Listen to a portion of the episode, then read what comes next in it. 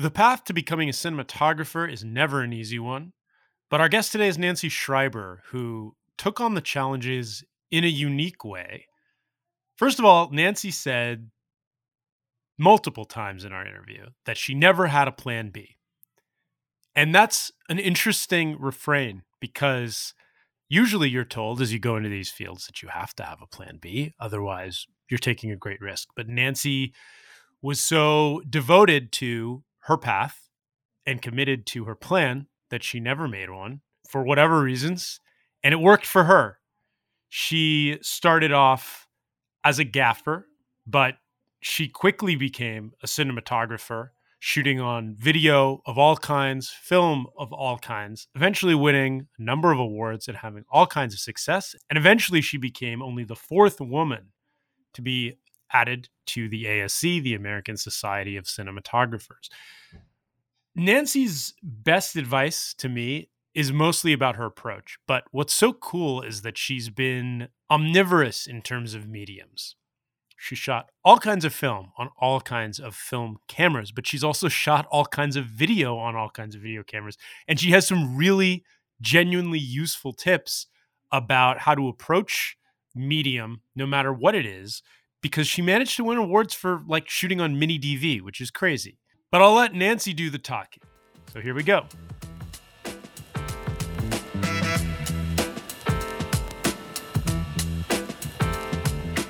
what was the sort of turning point early in life where you thought, I want to be a filmmaker, but I want to be in a camera department specifically?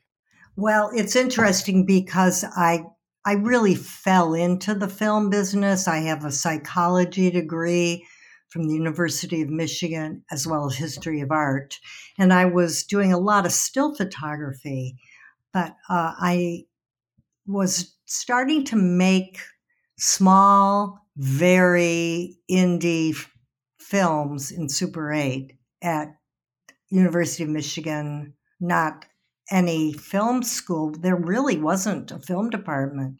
There were a couple courses. How did you get your hands on, you know, how did you get the film to do it? And what made you decide I want to do this? Like I want to experiment artistically with film. Ann Arbor is one of the first film festivals that was ever around in the United States. It's always been very experimental. It was the era when people were picking up, uh, there wasn't video. Well, right. maybe there was black and white camcorders. uh, right. But there was Super 8. Ann Arbor's 45 minutes from Detroit. Uh, there were a lot of labs then, and that's what we did. I still have uh, my Super 8 cameras. In fact, I did a lot of music videos where we would combine 35, 16, and Super 8 for a long time. This is in the late 80s and the 90s. And uh, so I have a Beaulieu, I have a Nizo. A Bolex? you know so uh, i still love it and in fact movie i shot in super 16 in new york a few years ago Mapplethorpe was shot in part in super 8 uh, Ondi Timoner, oh wow yeah Ondi Timoner's the director. She's a well-known documentarian.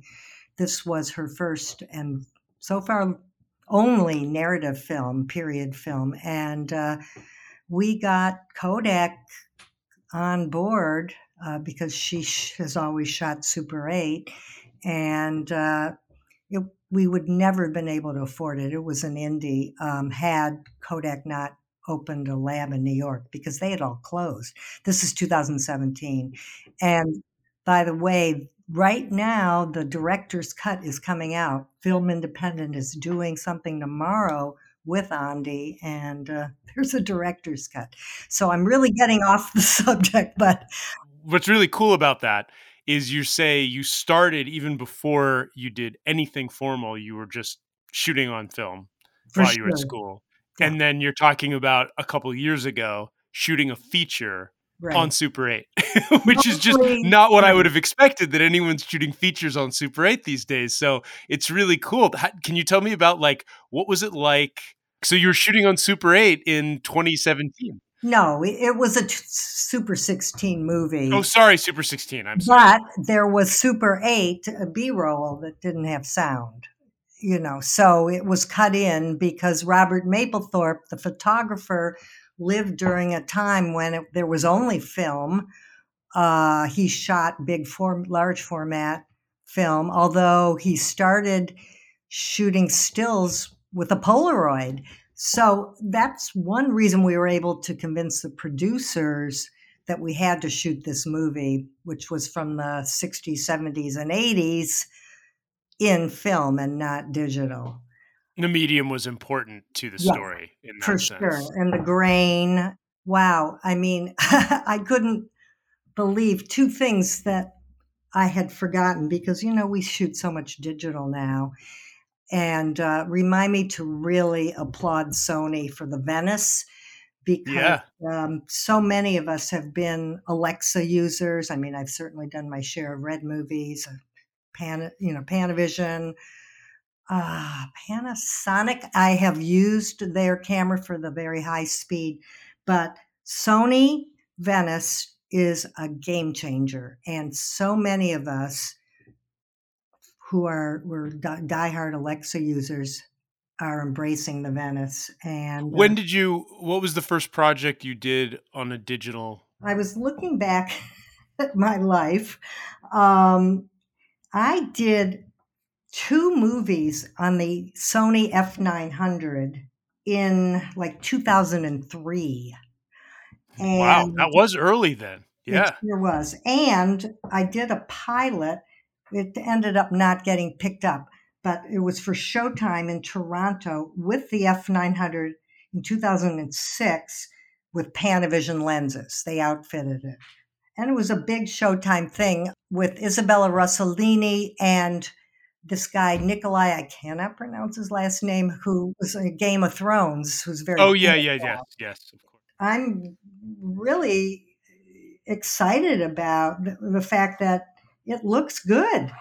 Uh, you know, because people really were snobs about two thirds inch cameras. And uh, yet I did a lot of good work when I didn't have the budget and we were shooting HD. We couldn't afford film. And yeah, it was early. Um, and yet that whole time, so that was 2006 that I did the Showtime movie called Filthy Gorgeous. It was really ahead of its time. But that, so you say that was 2003. I, am I, oh, okay.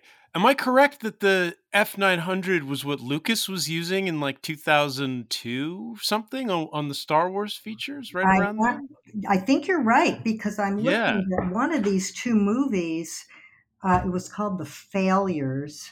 Um, director Tim Hunter, who had been very well known for a movie, his movie we shot in 2002 with the F900. No, right. So that's, you were super early adopter very then. early, very early. Yeah. But see, okay, let me tell you why this I was able to embrace this. And I know we're jumping all over the place. So I came up in the business in New York, and I really didn't intend to be in the camera department. Um, I right. had come That's where we'd started. exactly. So I, I moved to New York to follow a guy who, you know, we didn't really. After the summer ended, he went back to Ann Arbor, and I uh, to be in law school, and I stayed in New York, and I got uh, a job as a production assistant on a real 35 millimeter movie, and it was Just so- randomly? Or were you like, I'm definitely pursuing film, filmmaking? So. I realized leaving Ann Arbor with my psychology degree that I I'm such an active person. I'm not, I wasn't going to sit on my butt all my life. Uh, I, I do enough therapy with my friends and crew members on the go, but right. Sure. so what, because I'd fallen in love with filmmaking in Ann Arbor, and I'd run a movie theater, uh, this pretty indie part of the Ann Arbor Film Co-op. It was a big film community in Ann Arbor. yeah.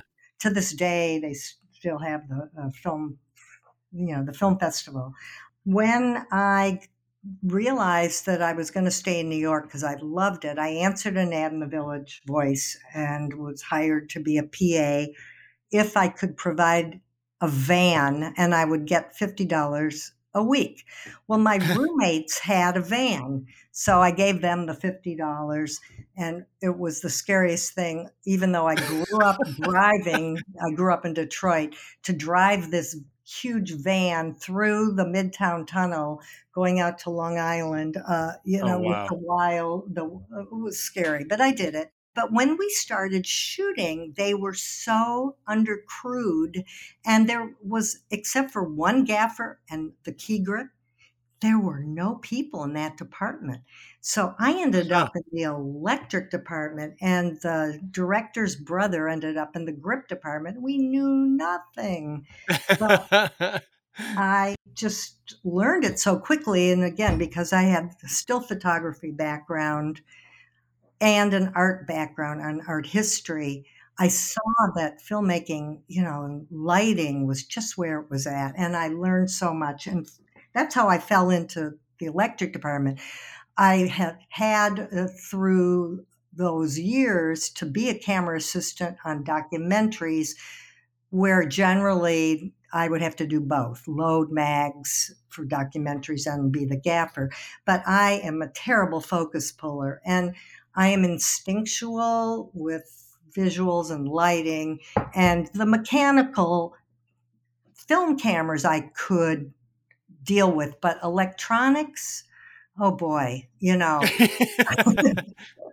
uh, let somebody else deal with that. I just have to know how to, you know, use the menus and get what I need and read scopes, but I can't take them apart. Whereas a film camera, I might be able to. And I did some, you know, in Africa, I remember having to pull an Aton mag apart and things like that. I mean, if you're loading, you you know even as a loader, you know, you have to do it blindfolded essentially, oh, right? Oh, yeah. So you know how to oh, yeah. you know how to work around those cameras like you know them very well. Yeah, I did. So but what happened was when I wanted to start shooting, it was very clear. I don't always talk about this because I, you know, yes, I am a cinematographer who happens to be a woman, but since all everybody always asks, and there were so few of us then, um, I couldn't get any work. I, I'd come out of narrative and commercials in New York, working my way up to gaffer after a number of years, and was gaffing successfully and with no problem getting work. There was a Bob Fosse Broadway commercial that a cameraman named Mark Obenhaus, a director cameraman, I'd worked with a lot as a gaffer, had gotten that gig to shoot Pippin on ah. Broadway, and it was a big number with you know dancers and lights. And since I came out of lighting, I designed the lighting. And what happened was I was not invited to dailies. You know, it was all film. And Mark said to me, Nancy, I own an Eclair NPR. Go use it.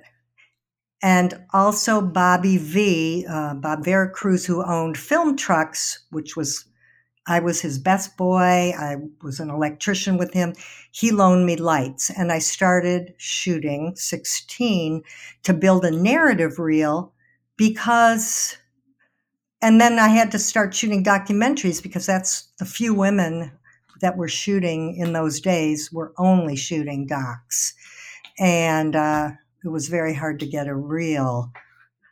I made my own film uh, documentary to show I could shoot handheld. And it was really tough going. As I said, I, I didn't have a problem as a gaffer because the DPs would always hire me and when I started shooting, fortunately, this little movie called Possum Living just did very well. I was a director camera person, and it was in Museum of Modern Art, new directors, new films. It was a big deal. I got a great review in the New York Times. And I made two other films, but you know, people didn't really want believe you could do more than one thing in those days and I didn't want to be a dilettante. So I stopped directing and focused on shooting. Fortunately, Columbia University didn't have a cinematography department which, you know, NYU and New School do, do and um, I was shooting some student films, and finally I, I got a break in music videos. And uh, because I knew how to shoot handheld from the documentary work, yeah, what what jumped you as a DP? I mean, it just sounds like getting from gaffing to and also I just to go back a second. Yeah. It must have been really frustrating to not be invited to see dailies when you're trying to light the thing and get a sense of how the work is looking. Right. right. Before Mark offered his camera and Bobby offered grip and lighting, I did not really know I could be a cinematographer. I just thought I'd be a gaffer for a lot of years. And then when I started shooting, it was like, okay, this is it. And I don't have a plan B after all these decades. You know, even during the slow time, I remember I went to a career counselor when I moved, quote, moved, because I still am a New York based partly. But when I moved to LA and had to start all over, and it was like, oh man, oh man. uh, and uh, I remember this career counselor said, Well, what's your plan B? And I said, I don't have one.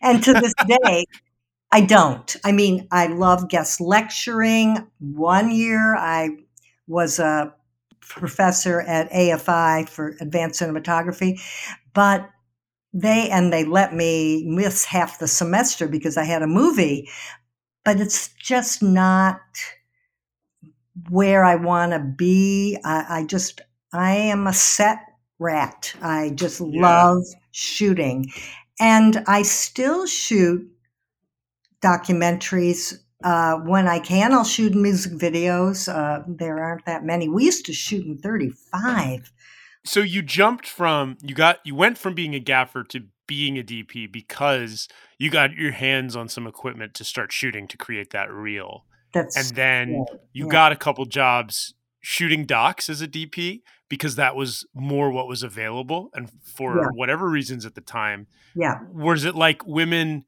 like yourself were trying to get some of these other jobs but the the I mean, why document? Why was documentaries open, but other things weren't? If you look yeah. at today's world, although it is changing, where are women directors, or where have they been in documentaries? Where are the shooters? They've been in documentary because the stakes are low financially. And the ironic thing I, I always felt it is so hard to do a documentary. We have no crew. We're schlepping all the gear ourselves. Right. They have to raise all the money. It's, you know, it's hard working in documentaries. And yet, because there were not such high stakes, there wasn't a network or a studio breathing down somebody's back on a series or a feature.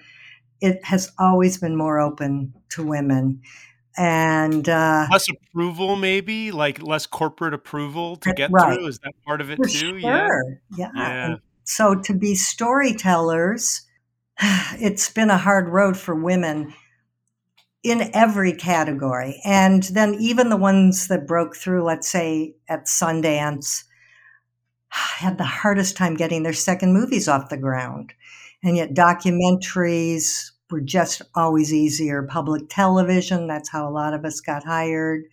And uh, I worked on a lot of social issue documentaries back in the day and to this day, and traveled a lot.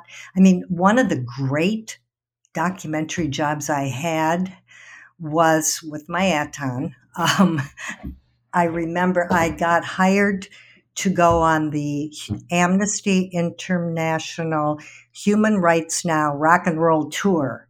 This is in huh. 1988, and I hadn't been shooting that long, but I had an Aton and I got hired, and we went around the world. There were these huge concerts that w- were put on to raise awareness of human rights, and it was Sting, Peter Gabriel, Youssou N'Dour from Senegal, Tracy Chapman, and Bruce Springsteen.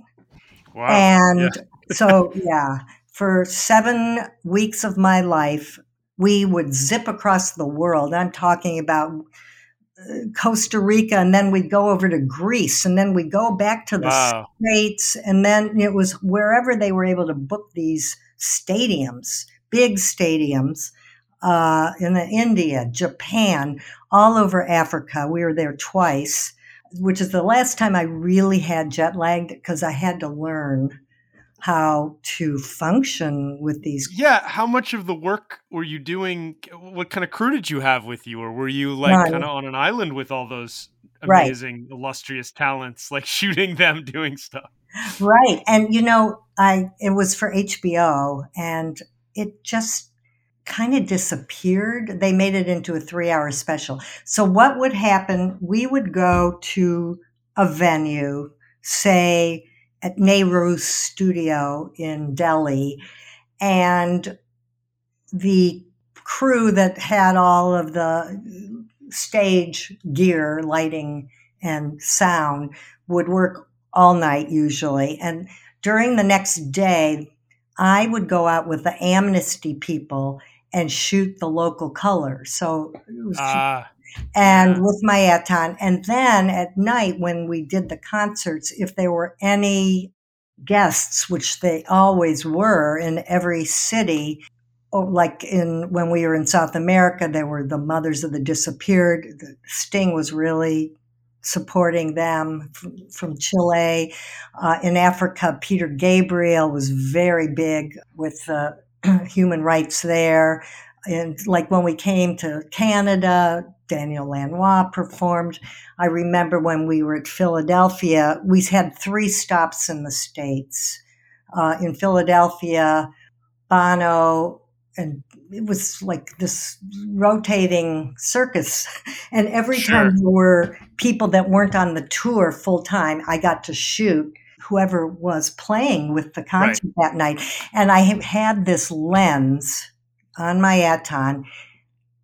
It's kind of incredible. It was like a, a 12 millimeter, which is like 24, 25, 12 to 250, which was like a 500. So one person, I could shoot these wide shots and then, you know, zoom in and pick off things. And yeah, it was incredible. And the way they cut it later into the full concert, you know, it looked like we had multi cameras. So my I see. crew was the sound guy who sometimes had to load my mags and the production manager also who had to load. And when the last stop was Buenos Aires, um, we sh- switched to video cameras. So there were a lot of operators then. And, you know, it was standard def in 88. right. I don't know what kind of, there were Sony's. I don't know what they were, but this is a really long time ago. So Yeah. the other way, what happened was in New York, I would also get these little jobs that were starting to shoot standard def. And I, Television usually, or they were like PBS I see. Yeah. interviews Yeah. and speak, and I knew how to shoot video. It wasn't called digital then, it was video. right. It but was I could videotape. Yeah. right. And we're talking about focus for Sony. I would try to trick the cameras so it looked filmic, which meant as wide open as I could go, NDs if I needed to, and as long a lens as I could, and throw the backgrounds out of focus. Uh, Interesting. Which so you did, you know, they have the, there's this, I, th- I forgot, I think it's called portrait mode on our iPhones now that's that right. like just drops the back out of focus and it's like, Right. ooh, it looks like film. Like it's like, and I, and I remember cause I came up learning about filmmaking when, you know, it was still videotape and film, like digital didn't, wasn't a medium yet really. And everybody who was teaching us would say things like, yeah, if you want to make videotape look more like film, you need to light it a certain way. Nobody ever said like, just try to get stuff out of focus because that was always the issue that there was Yeah. too much depth Right. of field. Exactly. And to this day, we still do that. And that's the beautiful thing about the Sony Venice that the ND internal is by single stops. So uh, let's say I'm outside, and as the light goes, without having to change glass, I can immediately just change the stop by one stop. And it's a beautiful, beautiful attribute that Claudio Miranda, I'm pretty sure, helped Sony with. I think that's who it was. Yeah. Uh, and it really has changed our lives. And, you know, why so many people love the Venice in addition yeah. to other reasons. And, and focus, I think autofocus in particular was always considered a flaw of a video machine that that setting would would you know jump around and make things look confusing and when i was younger they would say like always turn it off and learn to do it manually or pick what plane of focus you want to be on but that's changed recently right like in a way that's kind of amazing well with the fx series or the fs series especially if you are doing verite uh, or some improv if it's narrative, yes, it locks in quickly.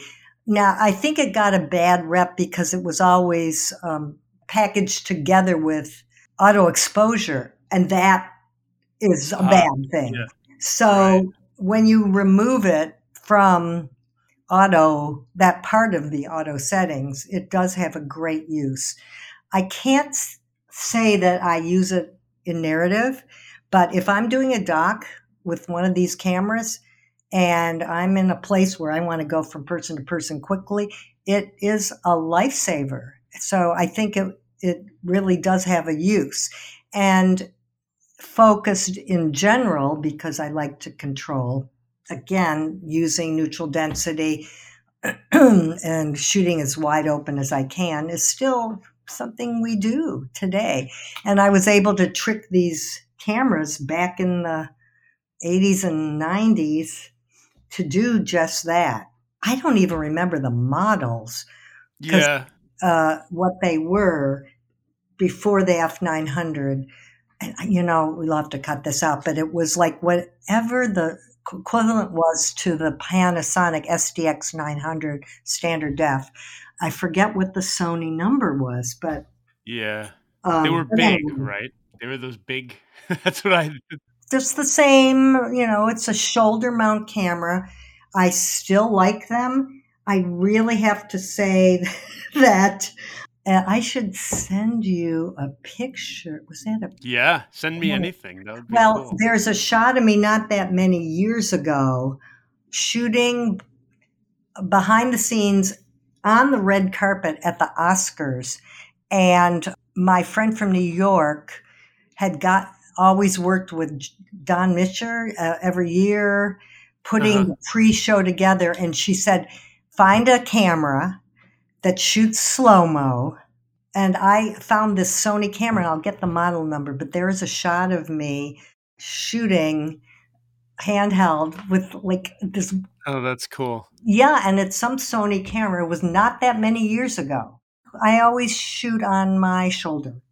That's how yeah. I learned. So, you know, it didn't bother me. You know, the F 23 came out, the F 35, and I would never hand hold. But the F 65 is a great camera.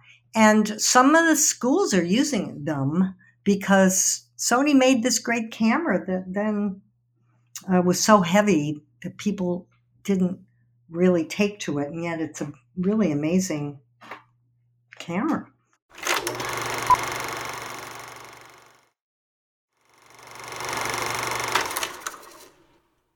You started shooting docs because that was the way in. You started getting more music videos right after that and that was a big way so many directors and cinematographers i speak to came up in the 90s that was like a big big way to get going.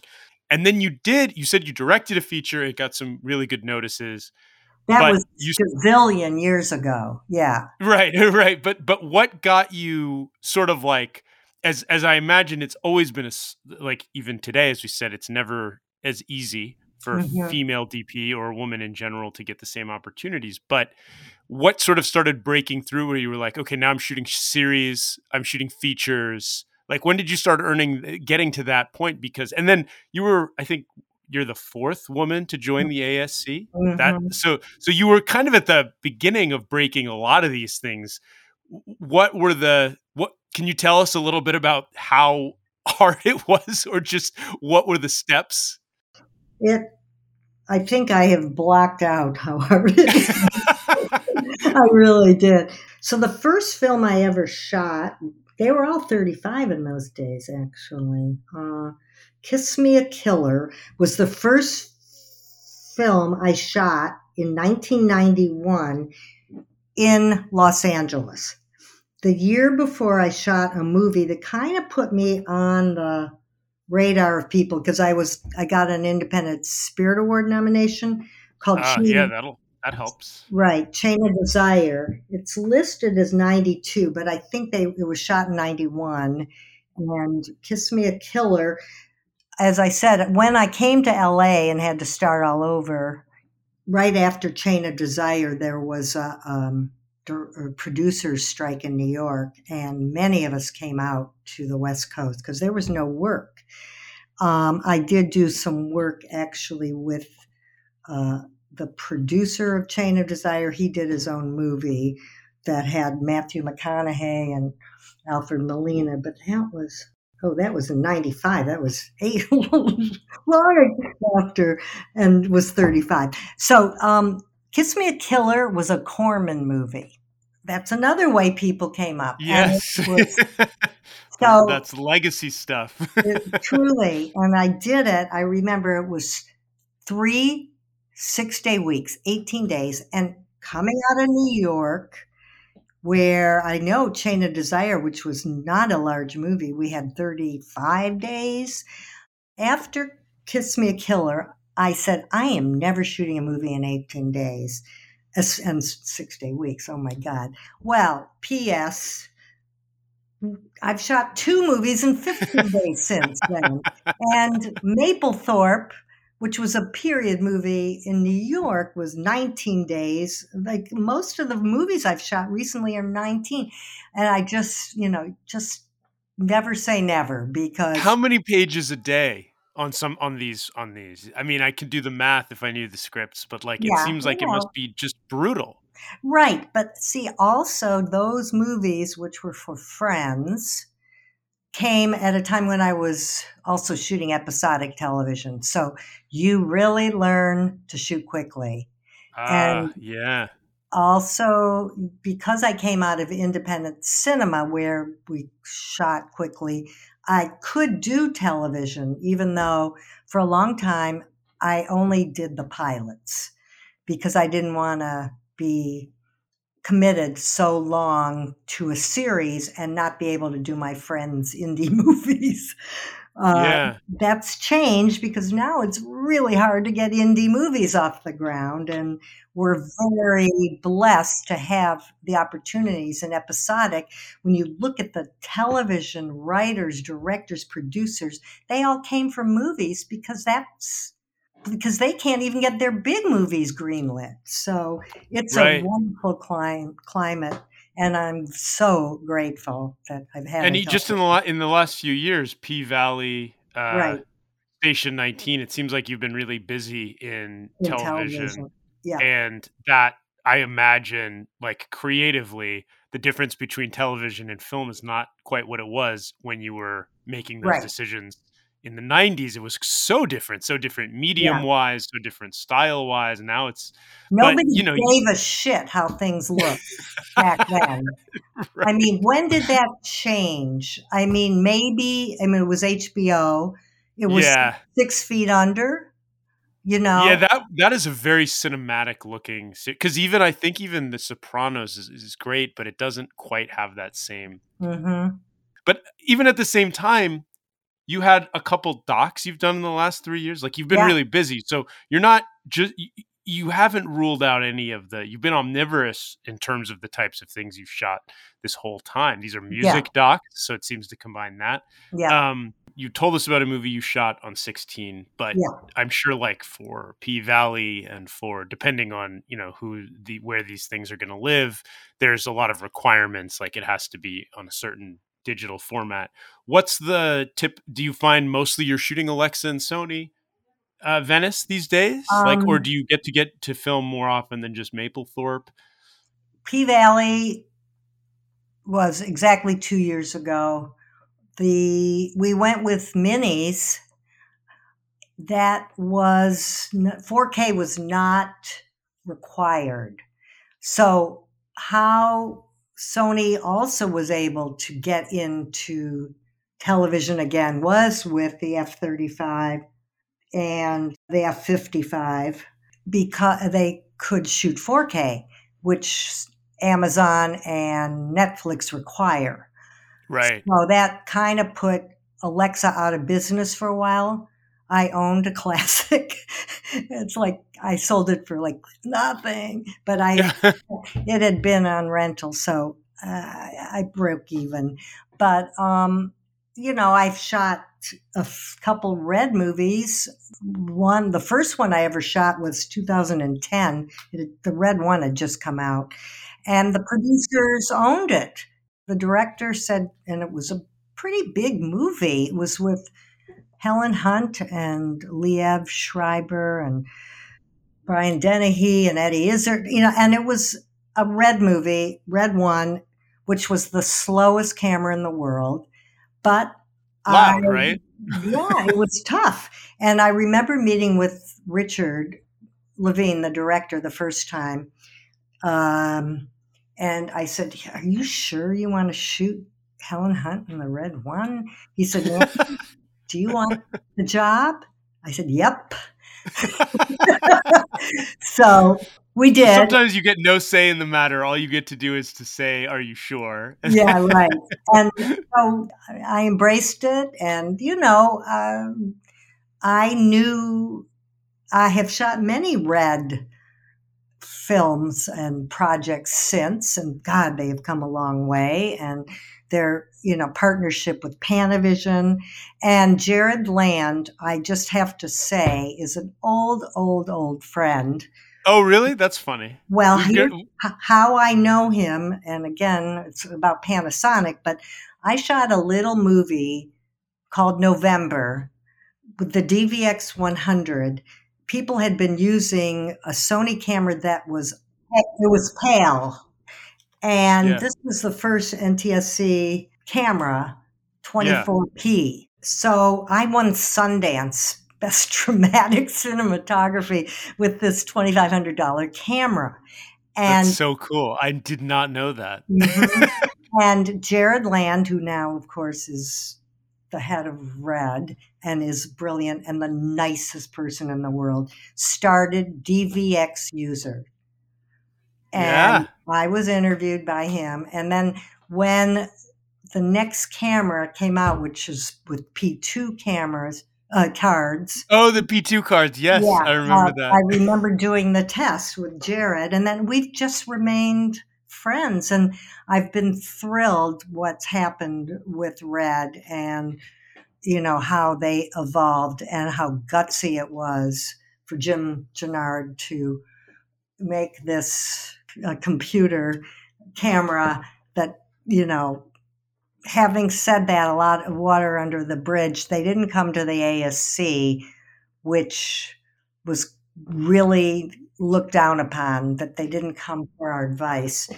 Um, but that was a long time ago. Yeah, um, yeah boy, are we jumping all over the place? But yeah. So no, that's okay. I mean, this is this is all the stuff that everyone's the most interested in. Like what you know, hearing about the cameras, hearing about what. I mean, I didn't know. I was going to ask you, like in our final minutes, like I was going to talk to you about your so much with indies, mm-hmm. so much with festivals, yeah, and so much of our audience is that's the avenue they're familiar with or they dream right. about you know it's like i'm going to get if it's a short at a fest if it's uh you know opportunities to play at these festivals you started around a big kind of co-op and festival community but you mentioned you know winning at sundance shooting on video which is really cool.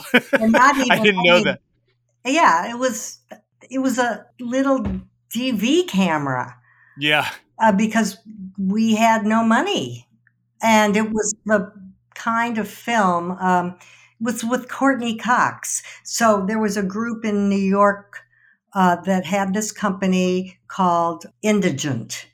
and they made these films for $250,000 and many famous cinematographers, uh, Tami Reiker did pieces of pieces of April. I forget who starred in that. Oh, I remember Pieces of April. I'm yeah. looking at this. It's November was the name of November was my Yeah, I remember Pieces of April. Yeah, but we were shooting mini DV and yeah. when November premiered at Sundance and we are in Eccles, which seats, you know, thousands, yes. 3,000 people. I am cringing because the wide shots are so soft and you know, it's like, oh my God, I can't, you know, and I came out of film, you know, 35 being projected at Sundance yes. many times. But uh, the jury liked what I did with the color. I mean, I totally baked everything in. And I want to talk about baking the color in for a second because it. Yeah, I want to hear like tell me about that but just tell me in general like how do you use these you you jump from mediums but there's something that people are responding to every time, even if it's a super cheap, super low budget. Like, so yeah, tell me about that part of it or any other strategies. well, I just have to say that it doesn't matter what you're shooting with. If you are in the moment looking at the natural light, or if you are working with a director and you have this great plan for the visuals that you you uh, design from beginning to end. Uh, it doesn't matter what you're working with, especially today. If you can think about when I started, we had to have processing and then editing, and we had reels that were sent out to try to get work. And uh, I had somebody send out my reels. This was again when I was trying to get narrative. They were three quarter being sent around. That's what people looked at our reels on. And this That's guy, why they're called reels today, even though they're like YouTube clips. yeah, right. Exactly. And one inch. Early HD that wow was recorded on one inch. Um, but anyway, this guy who was sending my reels out would put a little piece of paper in the little three quarter cassette, a little like tab, and send my reel out. One with Nancy Schreiber, the other one with NJ Schreiber. And he said that the ones that had the initials didn't have the little piece of paper left, but the other ones, because people returned them, they were expensive. With my name as a woman, he said people just couldn't get it. So there was a lot of disappointment, but I just don't have and never did and never will have a plan B. And I was determined. So now, when we started shooting video, you would bake in your color. And even when I remember when the Sony F3 came out, and we were could shoot log. And I was working for a company that had bought some F3s. And these are not novice filmmakers. This was Jon Avnet. If you look him up, I mean, he's yeah, a yeah, oh, yeah, yeah. And Rodrigo Garcia. It was their company doing these little shorts on the F3. And I remember the editor and I, you know, I shot some. Uh, the first day uh, with log and they were like what's wrong the dailies? They're all flat and there's no color. And it's like what? No seriously. And this was what year? That was 2012 when the f i think about when the f3 came out. It was like all you have to do is put you know a LUT on it. What's a LUT? You know these people couldn't get it. So I did have to bake my own color in. Now, having said that, I had done that on November with the mini DV because I was screwing up the white balance. That's how I got the color, the extreme green and the extreme blue. Interesting. Uh, and so you you screwed up the white balance on purpose, on purpose. to create. That's and that's how I got that award because I just took creative license with, you know. What? Tell me about what you did with the like. So you would white balance to something that was a different color, and then Yeah. you shoot it. Yeah.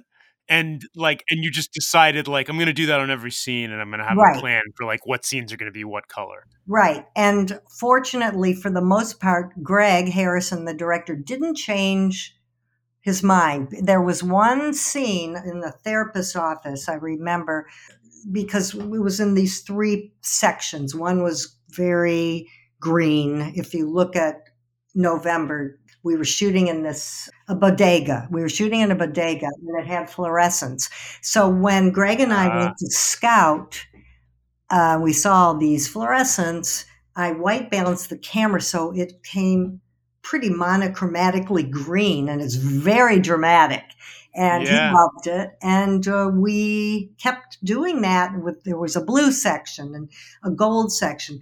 Well, one of the sections with this therapist's office, he wanted to make neutral.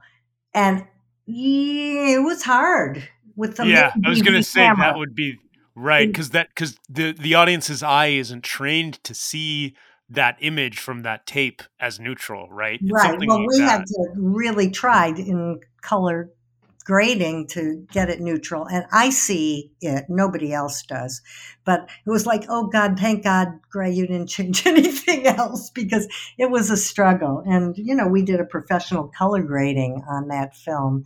Pretty sure it was at Laser Pacific. So did you take it? Eh, eh, what did you finish it on then? Like, because you shoot it on the DV, then Right. tape. What was the? HD.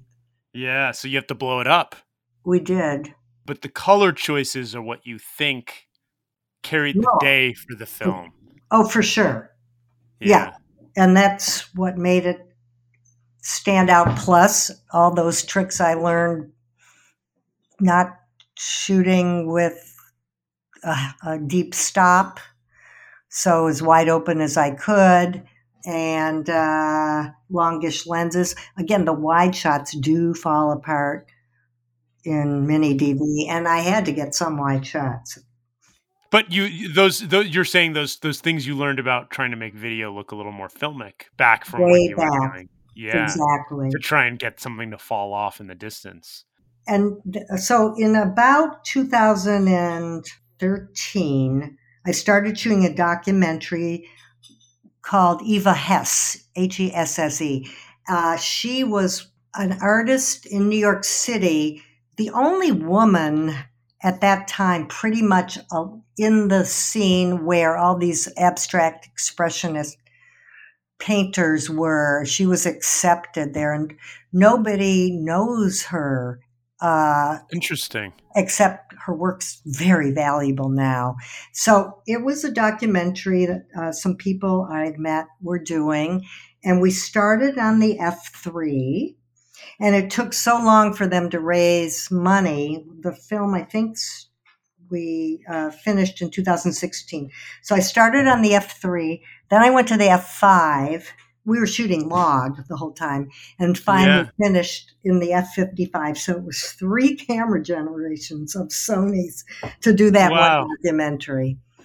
And so as you went and sort of adjust, did you did you find that the trade off between the Sony models was smooth? Oh yeah, yeah, and you know, shooting log again. I had total control when we came to color. You've worked with limitations, and they've helped you create looks. Like they've be, you. It sounds like you've used the limitations consistently to be like what your palette's going to be. So when you get to these situations now where these cameras are so powerful and crisp, and I've heard a lot of DPs talk about, well, it's the glass I choose. That's true. Yeah, we use vintage lenses. Now, there's a beautiful marriage of Zeiss newer lenses with uh, Venice. Probably I'll use on this Amazon. I use Zeiss lenses on the Mapplethorpe film. I use super speeds and Huh. they're really old and a lot of people are using them. You know, when I started shooting movies after Kiss Me a Killer. I was a Panavision girl. I could afford the Primo Zooms, but I couldn't afford a whole primo package of primes, and I'd get Right. the super speeds, which were considered so inferior. But you know, I, we were able to make them cut well, depending on you know filtration and uh, you know contrast and post. Um, and it's so funny how that things have changed now. And Right. Now they would be of value in a way they weren't, right? Right. Because of yeah, they create character.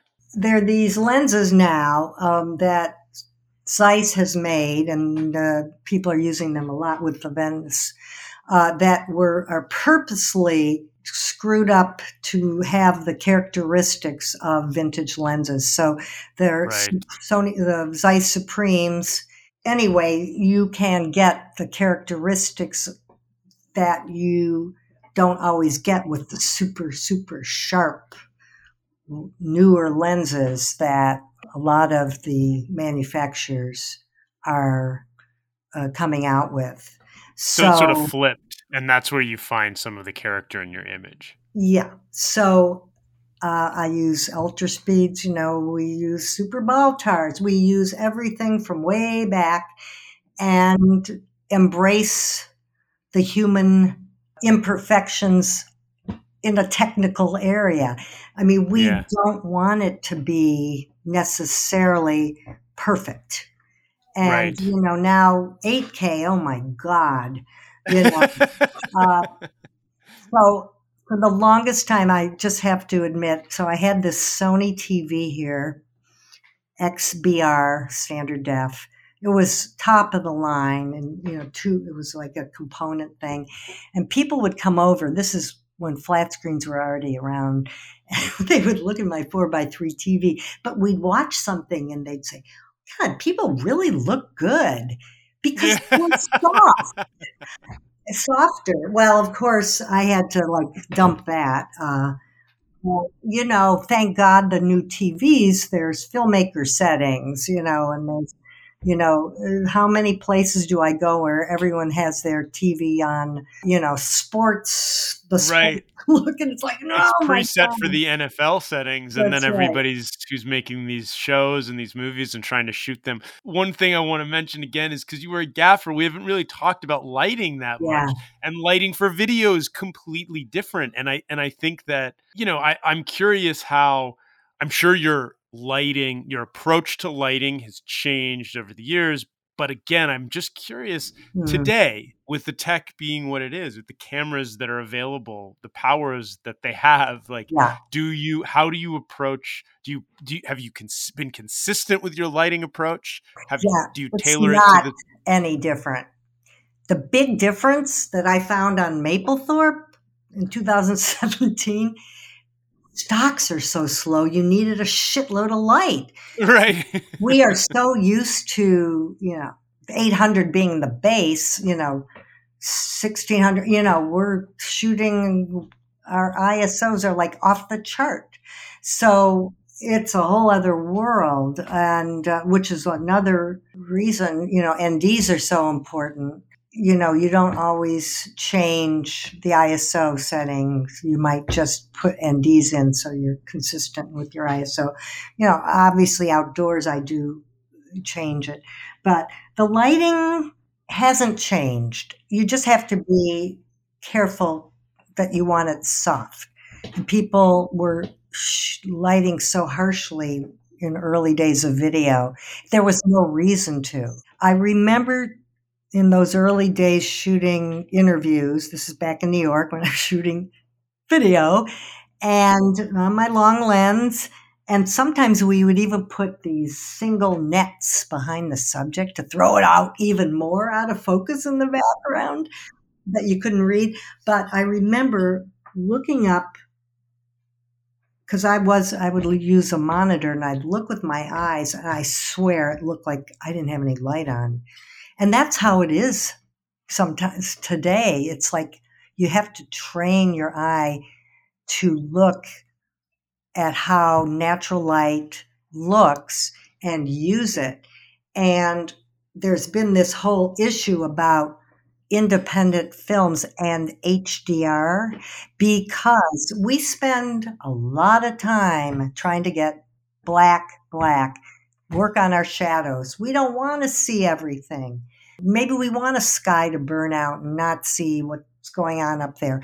Now, it's fine if you can get a grade, a, a separate grade for HDR, but a lot of the independent films can't afford. So it's been very tricky. It's like, wait, why am I seeing all that shit in the shadow area?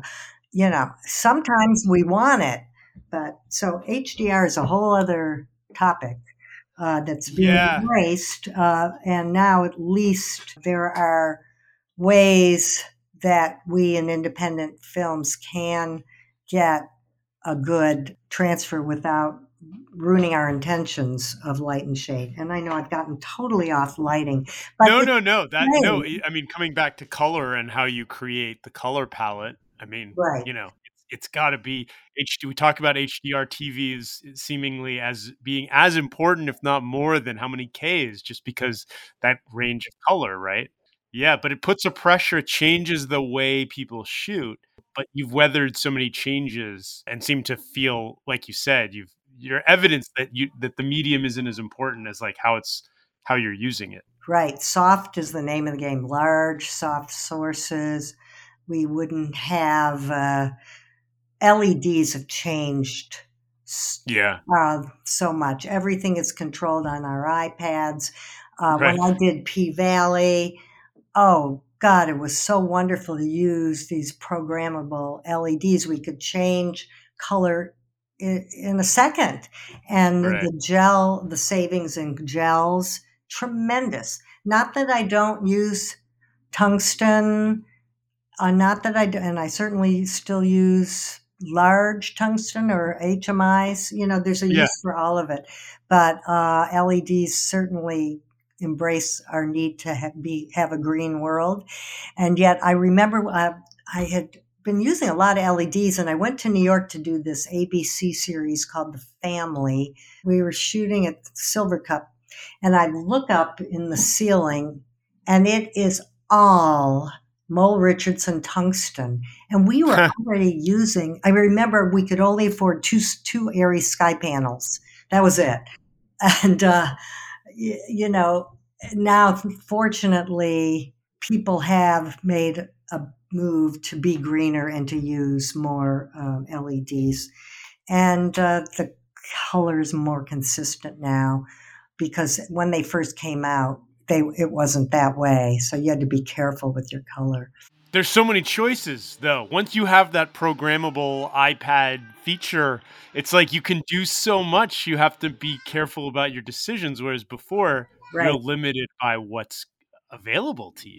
And you know, time. Like, you have to get a ladder in and you know right and regel it yeah. you can't just hit a button yeah i mean i think that in some ways that creative paralysis can take place because you cannot you can choose so many different things. But had we had that on November instead of my screw just white balancing it's with gels because I had added gels to like the blue sec blue section. I had to add blue gels to some of the lights. Right. You know, you just now it's so easy.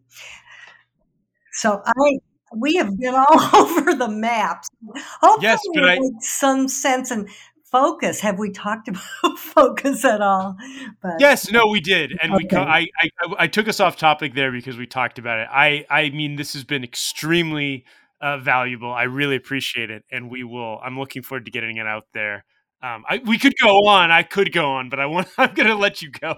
Thank you, and it's great talking to you, and thank you for yes. doing this too. And uh, thank you yeah, it's just a great time. And for everybody out there, if you don't have a plan B, like, sure, you have to figure out a way to pay the rent, which is why I did documentaries or whatever, you know. Yeah.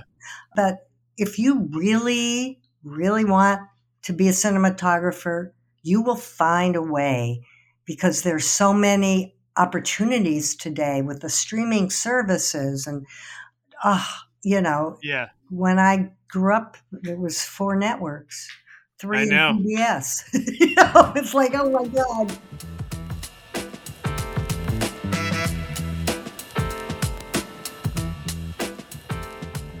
Thanks so much for listening. Thanks to Nancy for coming on.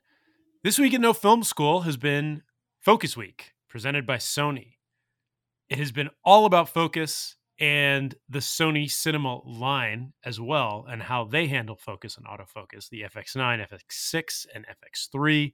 Some very cool stuff going on with all of those. And we are covering it all from a number of different angles. So check it all out at nofilmschool.com, and you'll see Focus Week all over the homepage and all over the scroll. Be sure to like, rate, and subscribe to the podcast. Follow us on Twitter, like us on Facebook, follow us on Instagram, and we look forward to hearing from you. Thanks so much.